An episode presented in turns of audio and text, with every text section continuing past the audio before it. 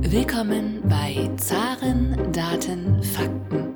Вы говорите по-русски? Kann noch jemand Russisch? Mehr als 5000 deutsche Firmen sind in Russland aktiv. Говорит Москва. Russland ist ein Rätsel innerhalb eines Geheimnisses, umgeben von einem Mysterium.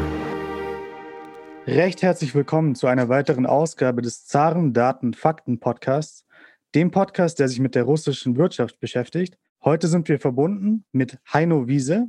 Herr Wiese ist ein ehemaliger Bundestagsabgeordneter der Sozialdemokraten. Er war außerdem Mitglied der Geschäftsführung des internationalen Modeunternehmens S. Oliver und seit 2006 betreibt Herr Wiese die Unternehmensberatung Wiese Consult in Berlin. Außerdem ist er im Vorstand des Deutsch-Russischen Forums. Herr Wiese, schön, dass Sie sich die Zeit genommen haben, mit, mit uns heute zu sprechen. Russischer Honorarkonsul in Niedersachsen. Ganz genau, das wollte ich Sie fragen. Was habe ich denn vergessen in dieser Begrüßung jetzt gerade? Ähm, ja, Sie sind ja außerdem auch äh, Wahlkampfmanager gewesen, unter anderem von Gerhard Schröder, von Sigmar Gabriel und kennen Sie dementsprechend auch viele Leute im politischen Deutschland. Ähm, Herr Laschet wurde jetzt ja zum neuen Bundesvorsitzenden der CDU gewählt. Und was ist denn Ihre Einschätzung zu Herr Laschet?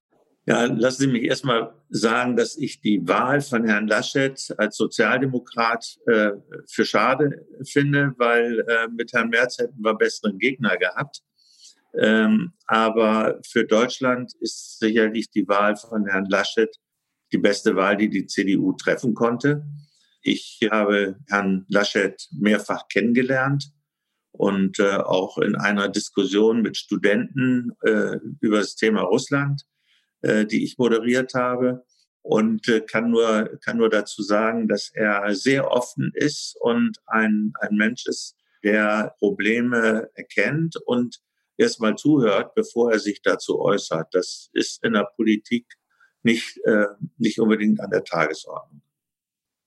In den russischen Medien war der Tenor nach der Wahl auch einhellig. Also es wurde gesagt, dass Laschet die bestmögliche Wahl für die deutsch-russischen Beziehungen war in diesem Dreikampf zwischen Merz, Laschet und Norbert Röttgen. Der einflussreiche Politologe in Russland, äh, Fjodor Lukjanov, hat gesagt, dass Herr Laschet die Kontinuität des Merkel-Kurses äh, fortführen wird und dass quasi eine gemeinsame Sprache gefunden werden kann zwischen Deutschland und Russland, die auf äh, pragmatischen wirtschaftlichen Interessen beruht. Und dass dieses Verhältnis zwischen der BRD und der Sowjetunion, danach Russland, so seit vielen Jahrzehnten schon Bestand hat und so auch unter einem eventuellen Kanzler Laschet weiter bestehen könnte. Sehen Sie das genauso? Das sehe ich genauso. Ich würde sogar noch hinzufügen, Herr Laschet hat ein Attribut, was, äh, was Frau Merkel so nicht hatte. Herr Laschet wäre auch in der Lage, äh, sagen wir, sich persönlich menschlich mit Herrn Putin zu verstehen oder auch mit anderen Politikern aus Russland, was die Sache natürlich noch erleichtern würde. Jetzt gab es natürlich auch einen Tenor der deutschen Medien und dort wurde zum Beispiel im Auslandsressort des Spiegels geschrieben, dass Herr Laschet zu einer Riege von Politikern gehört, die jede Kritik am Putin-Regime im Zweifel nicht zustimmt und das Putin-Regime verteidigt. Und wir sehen diesen Tenor auch in vielen anderen großen Tageszeitungen. Glauben Sie, dass das Einfluss hat auf Herrn Laschet oder wird er seine, sagen wir, pragmatische Politik gegenüber Russland trotzdem beibehalten? Ja, das kann man noch nicht sagen. Also ich denke, er persönlich wird weiter diese Einstellung haben und wird sich auch von den Medien dann nicht drängen lassen. Das ist aber so, dass er ja auch in der CDU nicht alleine ist und sich sein Team formen muss. Und äh, es hängt natürlich auch davon ab, wer wird Koalitionspartner, wer wird Außenminister, äh, wie, wie sich dieses Verhältnis äh, verändern und verbessern könnte. Und wenn jetzt beispielsweise Herr Röttgen Außenminister werden würde, wäre das schon, sagen wir, ein Horrorszenario für die deutsch-russischen Beziehungen. Und äh, deshalb denke ich. Aber Herr Laschet ist jemand, der sich beraten lässt von, von allen Seiten und dann sich seine Meinung bildet. Und äh, er hat auch eine sehr, sehr, ähm, sagen wir mal, hat auch sehr gutes Verhältnis zu Personen, die ein positives Russland-Verhältnis haben. Und äh, dass es wirtschaftlich für Nordrhein-Westfalen wichtig war, das hat er immer gewusst.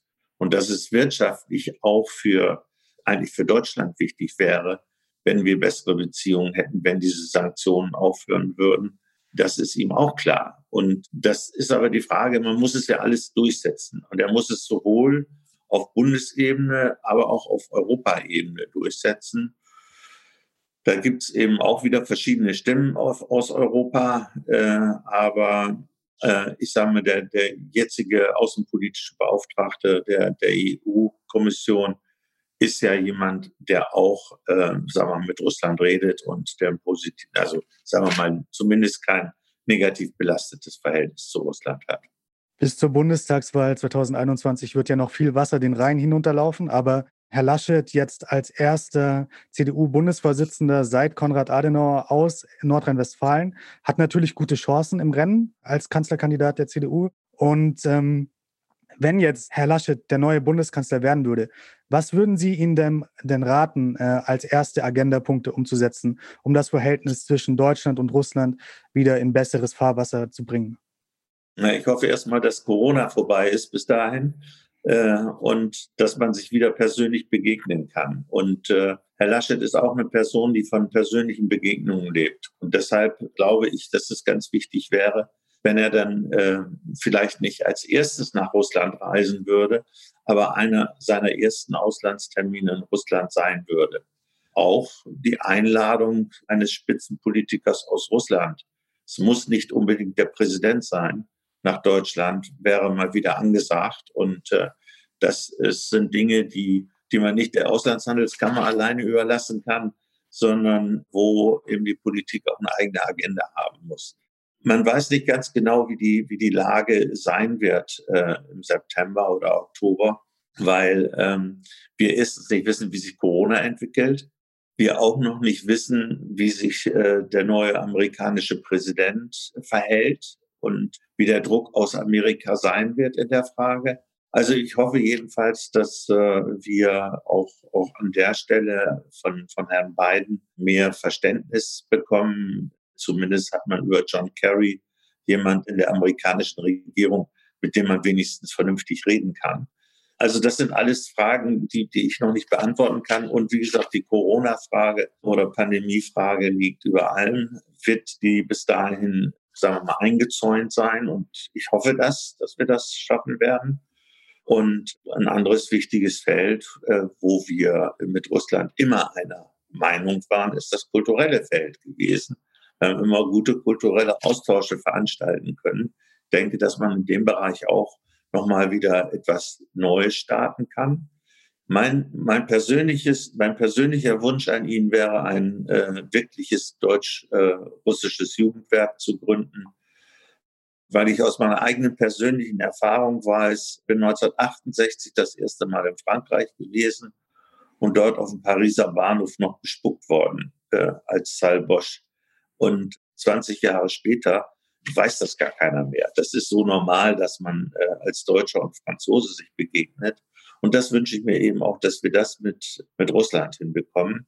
Und äh, das wäre, ich glaube nicht, dass Herr Laschet nun die große Wirtschaftskraft ist, der, der äh, die deutsch-russische Wirtschaft durch Impulse aktiviert, aber er wird wohlwollend zusehen, würde ich mal sagen.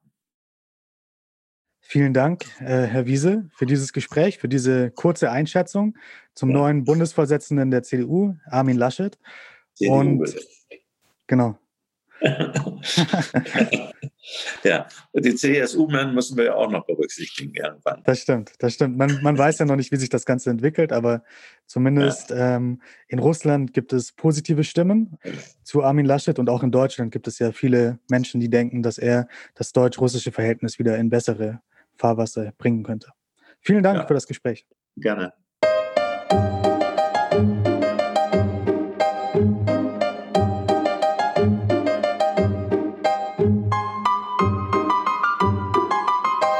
Podcast wurde präsentiert von der Deutsch-Russischen Auslandshandelskammer. Die Deutsch-Russische Auslandshandelskammer ist mit 1000 Mitgliedern der größte ausländische Wirtschaftsverband in Russland.